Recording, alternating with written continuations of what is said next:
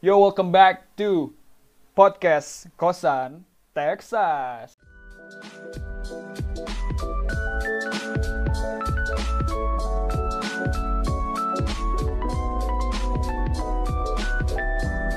Oke, sekarang kita bakal ngebahas salah satu dari hal yang lagi hangat banget di dunia perviralan, terutama di Twitter, Facebook, or Sosial something media. similar like that, ya di sosial media terutama.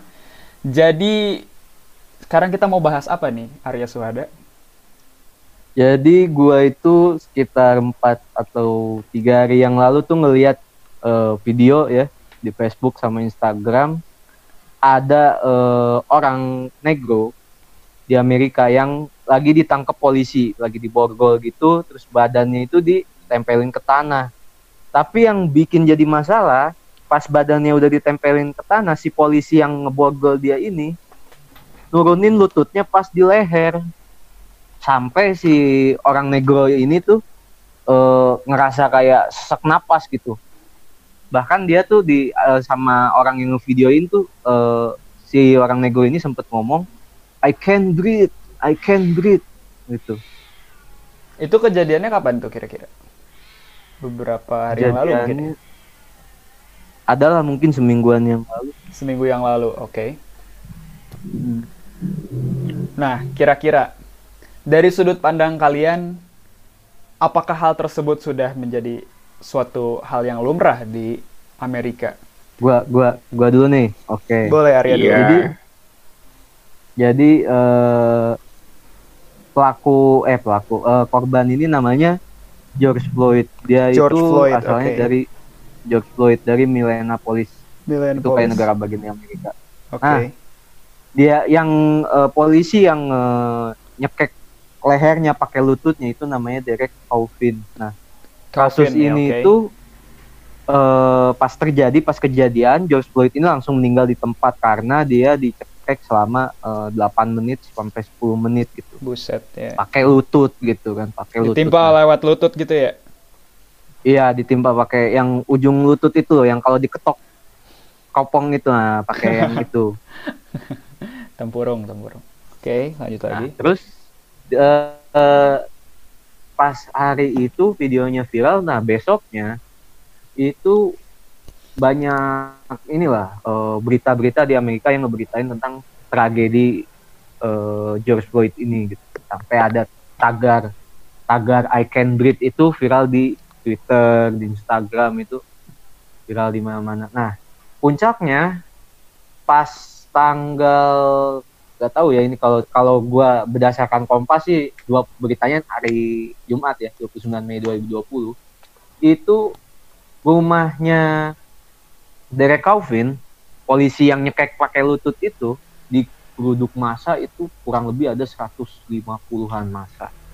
Gila nggak tuh 150-an masa tapi untungnya si eh, kepolisian dari mil apa tadi itu daerahnya Minneapolis. Illinois lah Polis. Polis itu Oke, udah- ya. udah berjaga-jaga di sana. Ada sekitar 70 polisi, terus ada ditambah lagi pasukan tambahan 30 polisi. Gitu. Jadi ya udah kayak demonstrasi aja tuh polisi lawan masa gitu kan karena emang masa-masa masa di sana itu di lokasi itu cukup barbar gitu. Ada yang teriak-teriak. Wah, ya kayak demo seperti demo. Mana sih kalau demo-demo di sana tuh. Nah, tapi kalau gue ngeliat dari kasusnya ini sebenarnya sih rasisme ini emang lagi eh, naik-naiknya di Amerika apalagi pas pandemi ini gitu kan.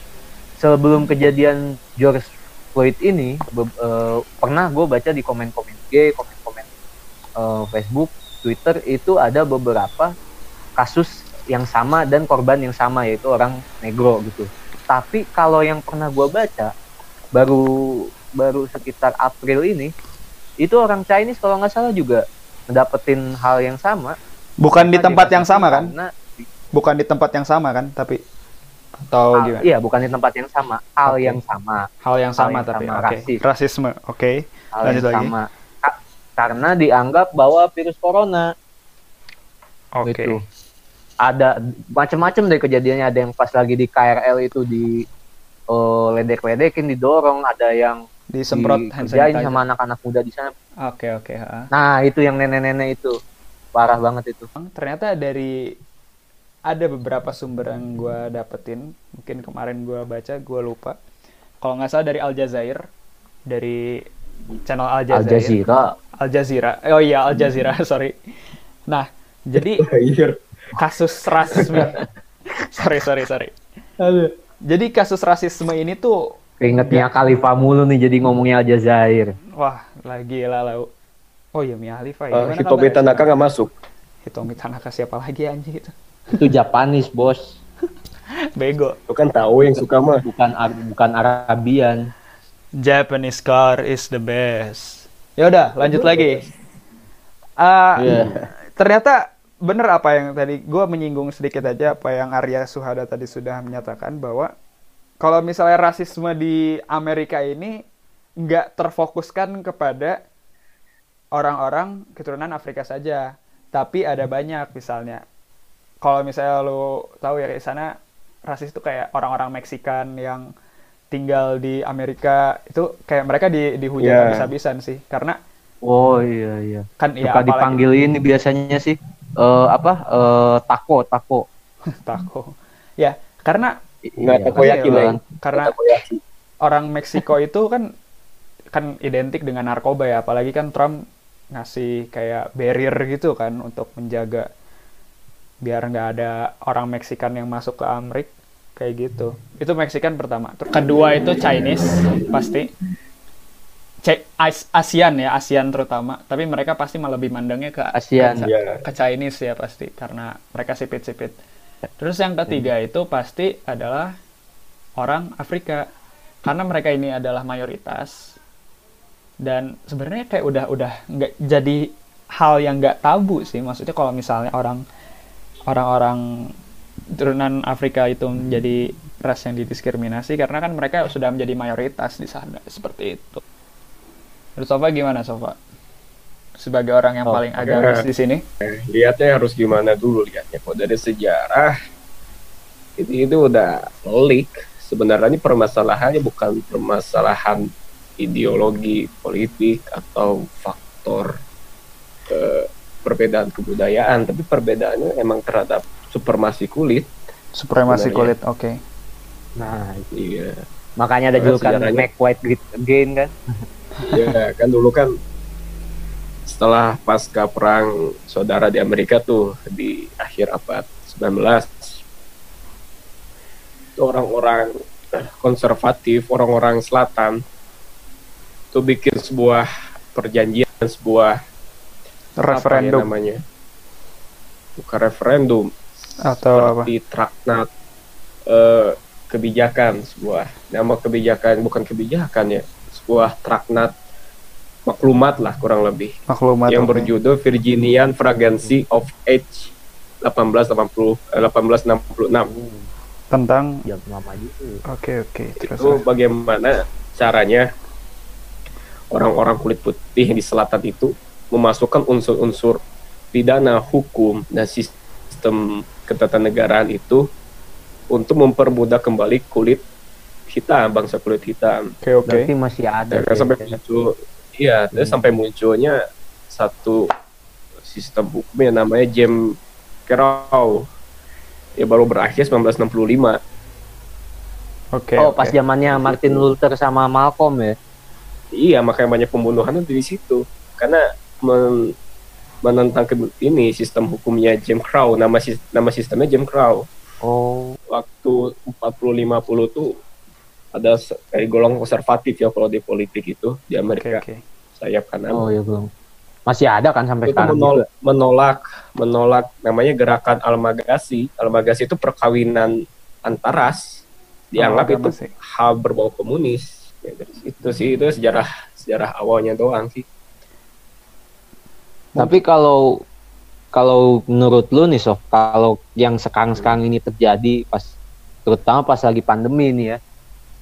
Ada nggak sih eh, pikiran bahwa kalau dari ras kulit putih sendiri ya, ada nggak sih pikiran bahwa sejarah mereka itu begitu besar gitu kan sejarah mereka sebegitu kelam juga gitu ada nggak sih kira-kira rasa untuk bahwa oh gue mau menindas lagi nih kaum negro gitu uh, atau rasa kayak Max White great again gitu apakah masih ada kira-kira? Sistem tatanan mereka adalah liberal kan yang artinya mereka ini bebas gitu Iya. kan. Dalam bersosial dalam apa pun itu. Karena mereka itu adalah negara yang bebas. Tapi lama kelamaan kalau misalnya mereka juga kan berlatar pada demokratis demokratis apa ya dem- demokrasi demokrasi. Ya walaupun mereka ini rakyat yang demokratis menyuarakan aspirasi tapi lama kelamaan kalau misalnya aspirasi itu tidak dibatasi oleh norma etika dan juga aturan yang berlaku pasti hal tersebut itu bakal kebablasan. Contohnya kayak seperti yang kasus ini yang rasisme George ini Floyd ya. Nah nggak cuman Go- George Floyd doang ternyata dari orang-orang imigran ya kayak India Arab kan karena waktu tahun 2000-an kan ada kejadian WTC terus kan WTC. rata-rata mereka agamanya Islam. Jadi yang orang kayak Arab yang Yahudi Arab yang Kristen terus orang India yang eh, Hindu gitu kan. Mereka Iya. juga kena efek rasisnya gitu kan. Karena dinilai sebagai oh teroris sebagainya. Oke, itu tuh pernah disinggung di filmnya Sahrukan juga kalau nggak salah tuh masalah itu. Tapi My yang name tapi yang untuk orang India ya. Ya My Name is Khan. Itu kan. Kan tapi lama-lama akhirnya luntur rasisme itu. Nah terus jadi lebih kepada eh, rasnya itu sendiri. Kayak pas sekarang se- kalau kita lihat sebelum pandemi ya kalau sebelum pandemi itu banyak eh, orang sana tuh kayak ngememein orang India lah. Karena kan eh, apa peradabannya dianggap dianggap jorok gitu. Sementara di Amerika banyak orang India yang jadi orang gitu kan. Kayak IO Google kan itu. Ada keturunan sana kan. Nah, Oke. puncaknya pas pandemi ini itu beberapa orang dari ASEAN itu dapetin rasis eh, apa, perlakuan rasisme yang cukup luar biasa, Bray. iya oke Cukup luar biasa. Mungkin yang terlihat di Al Jazeera TV itu mungkin cuma beberapa kasus dari sekian juta kasus yang viral karena kalau misalnya kita istilahnya hidup di sana ya pasti itu udah kayak makanan sehari-hari gitu bahkan mungkin kita ngeliat sendiri kalau kita punya teman yang Chinese kan gitu. Atau kita sendiri mungkin ngalamin kan. Oke oke oke. Padahal muka kita padahal muka kita nggak Chinese gitu kan. Kayak Maraneh berdua kan mukanya Homo sapiens Javanicus. Kacau kacau. Tapi kalau misalnya ngomongin tentang diskriminasi ras ya jangankan jauh-jauh deh kita ngomongin orang-orang Amerika yang memiliki ras Afrika gitu ya turunan Afrika. Itu jauh-jauh ya di Indonesia saja. Nyadar gak sih? Kalau di Indonesia sendiri itu sebenarnya kalau dibanding sama Amerika ya kita tuh kalau rasis itu form ada tapi formatnya beda. Jadi karena karena kita di situ apa udah kesukuannya tuh kita istilahnya dalam satu kelompok pertemanan tuh beda-beda suku. Jadi ya kayak gitu udah kayak ya cuma bercanda-bercanda aja. Nah beda kalau di Amerika. Banyak di Amerika tuh eh, kelompok-kelompok yang ras gitu. Orang kulit hitam sama orang kulit hitam. Orang kulit putih sama orang kulit putih. Oke. Orang ASEAN sama orang ASEAN lagi. Jadi apa ya eh ada banyak kelompok yang kelompok pertemanan atau kelompok orang yang terdiri dari banyak ras. Tapi banyak juga kelompok eh, orang yang hanya terdiri dari ras-ras tertentu nah itulah yang membuat ketika misalnya eh, salah satu ras mengejek ke ras yang lain terjadi konflik gitu kan.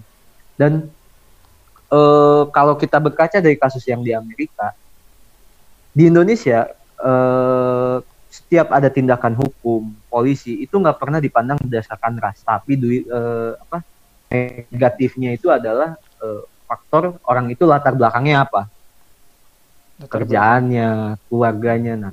Oke oke.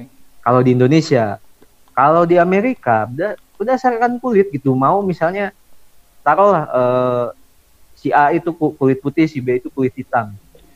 Si A putih itu eh, orang miskin si B itu kulit hitam tapi orang kaya gitu. Tapi tin- tindakannya tetap kadang ada yang berdasarkan ras ya orang kulit hitam. Misalnya eh, lagi razia gitu, suruh keluar dari mobil badannya ditempelin ke kap gitu, giran bagian orang kulit putih cuma disuruh buka kaca terus disapa udah lewat gitu Oke, kan. oke. Walaupun orang kulit putih ini miskin gitu, sementara yang kulit hitam ini kaya. eh kalau lihat dari perkembangan ilmu di situ kan di Amerika tuh di era-era eh, 1800 akhir 1900 awal itu kan lagi gencar-gencarnya perkembangan ilmu, ilmu sosiologi. Iya. Nah di situ tuh ada su- ada suatu eh, teori di mana orang-orang kulit hitam itu lebih cocok secara fisik, secara ya bukan secara secara fisik, secara luar, secara eh, tubuh itu lebih cocok jadi seorang pekerja kasar ketimbang dia bermain di tingkatan yang lebih teoritis atau tingkatan yang lebih mending lah daripada pekerja kasar. Yaitu mengalami pertentangan besar. Ada salah satu tokoh sosiolog eh, hitam pertama gitu ya kasarnya yang bernama Bois. Ya dia dapat penghargaan perdamaian Lenin tahun 51 59 ya kurang lebih di situ. Karena beliau berhasil mengungkapkan suatu teori bahwa teori-teori yang berlaku di sosiologi di Amerika pada saat itu tidak relevan dan hanya menunjukkan sifat rasisme. Oke. Berarti mendarah daging banget dong ya. Itu tuh pernah juga kan sob di, kayak di apa diusik-usik di waktu zaman-zamannya eh, Tupac Shakur, NWA itu kan pernah Iya, nah, diusik-usik itu- masalah itu kan. Oke. Sampai ada Iya. filmnya Straight Outta Betul. Compton itu kan. Iya. ya tahun 90-an tuh ya di satu sisi emang banyak kemunculan musisi-musisi yang mengembangkan genre-genre baru di sisi juga kondisi sosialnya juga lagi rame-ramenya Iya betul betul. secara Hmm, bener. global gitu Kalau nggak salah, Ya, kayak contohnya kayak vokalisnya kayak vokalisnya Reg Against the Machine ya kan dia bikin satu lagu dan lagu itu sampai sekarang meledak sampai lagu legend tuh yang ini apa Meng lupa Lagu- The Killing Me Lagu in Name GTA.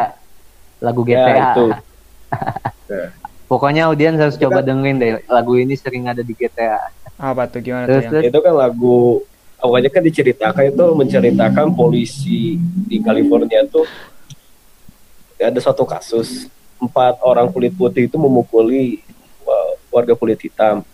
Tapi keempat empatnya nggak dihukum nggak dihukum. Lagunya tuh di situ. Terus ditambah vokalisnya itu adalah keturunan Meksiko. Ya waktu masa sekolahnya masa Oh. remajanya ya dibully habis karena ras tadi nah di situ meledak selain Tupac Shakur malah sebagian orang lagunya Nirvana yang itu Smile Like Teen Spirit juga menganggap sebagai lagu pemberontakan Itu tahun berapa tuh? Tadi 90 ya? Mhm. 90-an 90-an 90-an. Nah, itu juga hampir ya sama. kemunculan grunge Ya, karena mungkin karena ini ya, kalau di Amrik itu di era tahun 1970-an hingga 1990-an, itu kan lagi asik-asiknya, mesti kayak kritik sosial tuh adalah hal yang lumrah dan itu tuh menjadi suatu tren gitu. Paham Iya. gak sih? Nah, Iya. jangankan tentang awalnya dari 60 tadi dari perang Vietnam dari Viet awalnya. Cong gitu ya. Anjing, ya semua awalnya dari 60 kan karena perangnya perang itu Vietnam ada kaum hipis tuh. Nah, kalau misalnya dari itu dari budaya ya. Iya. Kalau misalnya dari The Doors The Doors tuh ah, The Doors kalau misalnya 1970-an itu jadi kalau nggak salah ya, kayak awal mulanya kelompok hip hop itu untuk mulai gimana ya, mulai mulai bergerak lah ya. Cuman baru meledak-meledaknya 1980 1990-an yang melahirkan banyak hip hop kayak musisi-musisi hip hop kayak gitu. Coba Arya Suhada siapa coba musisi-musisi hip hop yang kesukaan kamu itu yang sekarang jadi legenda? Tahu nggak? Tupac Shakur, Eh, Tupac Shakur. Oke. Bahkan gini, dari hip hop dari hip hop itu ya, du- dulu itu pernah itu eh, sempet jadi apa viral di dunia meme gitu ya. Lagu Fuck the Police itu. Oh iya iya. Itu sebenarnya lagu Ice Cube. lama itu.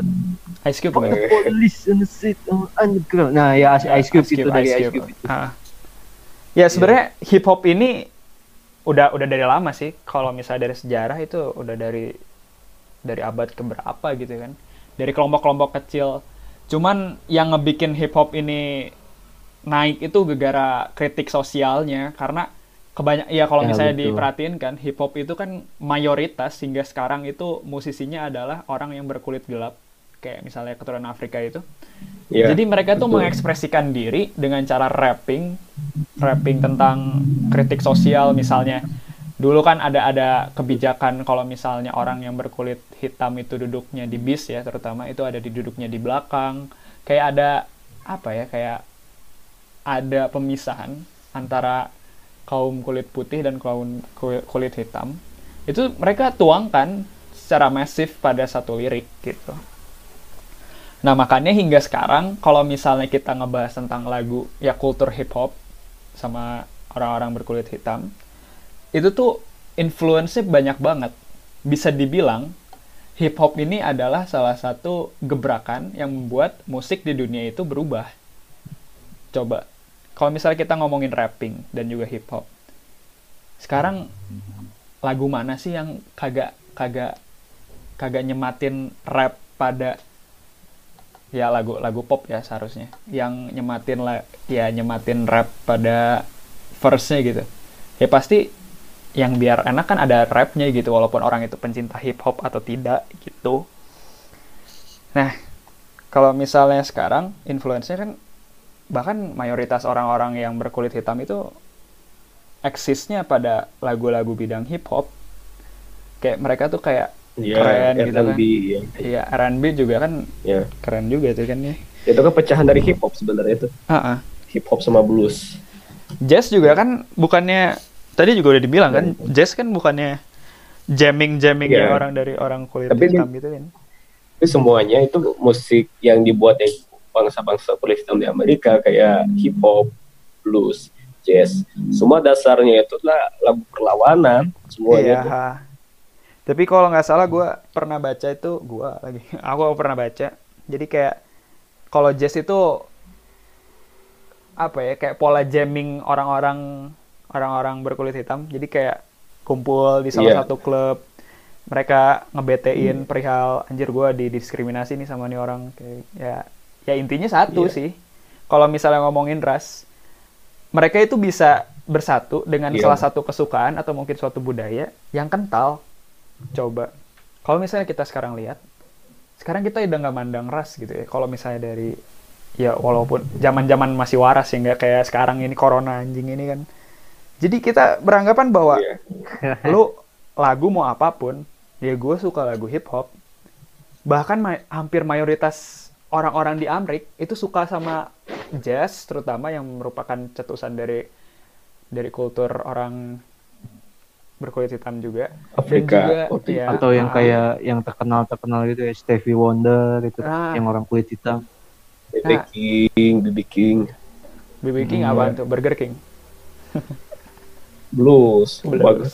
Kobag Kobagar King, Jimi Hendrix blues. rock Jimi Hendrix rocknya Oke, kan ada ada banyak. Kalau nggak salah awal-awal abad enggak nih, akhir-akhir abad ke-20 itu kayak meledak-meledaknya musisi yang itu ya kan kayak menunjukkan ya gitulah, ngerti lah pasti.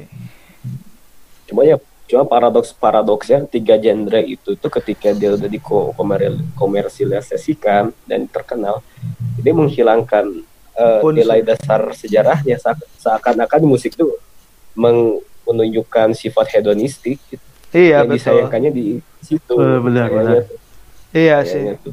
Maksudnya kan setiap manusia kayak juga dulu. punya gitu, punya tanggapan Ya, berbeda gitu. kayak di Indonesia aja contohnya. Seolah-olah musik jazz itu representatif kan seolah-olah itu musik kelas menengah atas, musik Iya. atas businessman. gitu. Iya. Iya. Dan sebagai orang dan kalau musik TikTok itu masyarakat pinggiran gitu Jamet. seolah-olah yang dengar musik jazz, musik seperti itu tuh menganggap ini adalah salah satu mungkin dari bagian pansos tanda kutip pansos itu adalah menunjukkan kelas dari kami pada sejarah musik jazz, blues dan hip hop itu kan menunjukkan kesetaraan kulit hitam itu sama dengan yang lain bukan berarti saya kiri bukan Cuma kenyataannya begitu sejarahnya. Betul, betul. Dari Arya Nah. mungkin gimana tuh? Ta- tapi gini sob anehnya kenapa kalau misalnya eh, pada fase-fase akhir ya taruhlah 98 70-an 80-an 90-an banyak kayak genre-genre musik yang justru berasal dari atau populer dulu di kaum kulit hitam gitu. Tapi kenapa masih ada kayak rasisme? Padahal istilahnya si musik ini tuh udah kayak semua kalangan ras itu bisa nerima gitu kan. Betul. Bahkan kalau kita ngomongin hip hop sendiri kan ada Eminem yang dari kulit putih dan dia Iya. juga punya partner eh, rap. Bahkan dia masuk ke ini kan. Apa Aftermath Iya, Records yang di yang didirin sama itu. Siapa? Lupa lagi namanya. Siapa? Jay-Z. lupa lupa lupa bukan Jay Z si apa tuh Banyak soalnya orang-orang sana punya label tuh kan. bukan bukan Jay Z siapa Nah, sih Aftermath tuh eh, siapa sob Deden, Deden. Deden. apa lagi yang dulu NW Deden lagi kan NW apaan? You never Bukan, walk bukan. alone. bukan Liverpool. With attitude nah intinya gini jadi ketika ya masuk ke zaman sekarang gitu kan abad ke 21 banyak udah banyak nih genre-genre musik dan semua golongan kulit di Amerika sudah masing-masing punya nama gitu kan di genre musik itu. Tapi Iya. kenapa masih ada rasisme dan kenapa masih ada tindakan rasisme kayak yang dialami George Floyd gitu kan sampai merenggang nyawa itu kan? Parah itu apalagi dilakuin sama polisi gitu.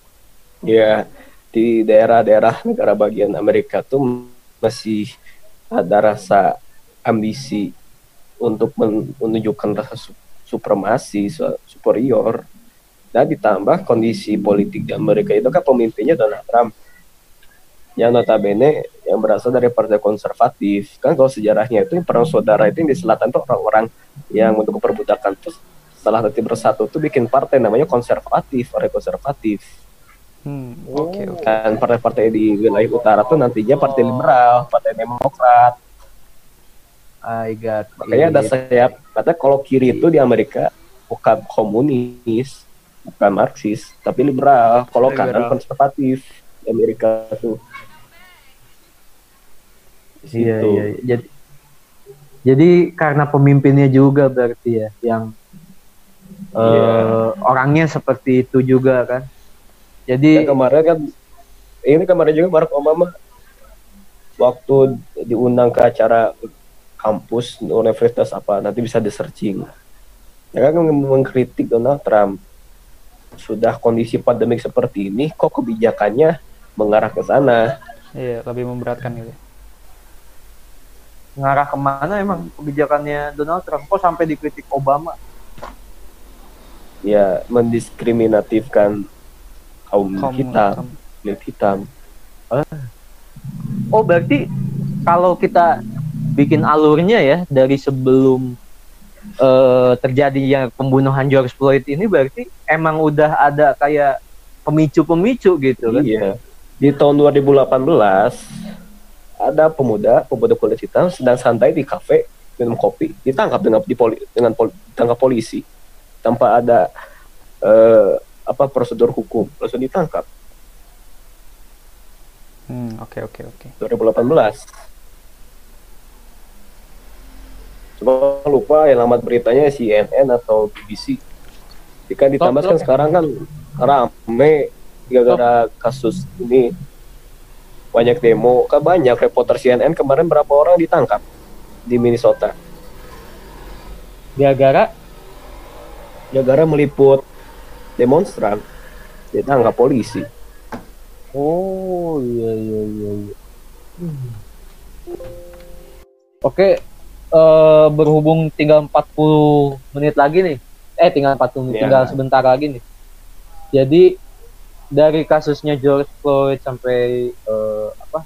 Bahkan sebelum terjadinya eh, rasisme yang terparah ya, karena sampai ada pembunuhan gitu kan, bahkan oleh seorang polisi gitu kan Hmm.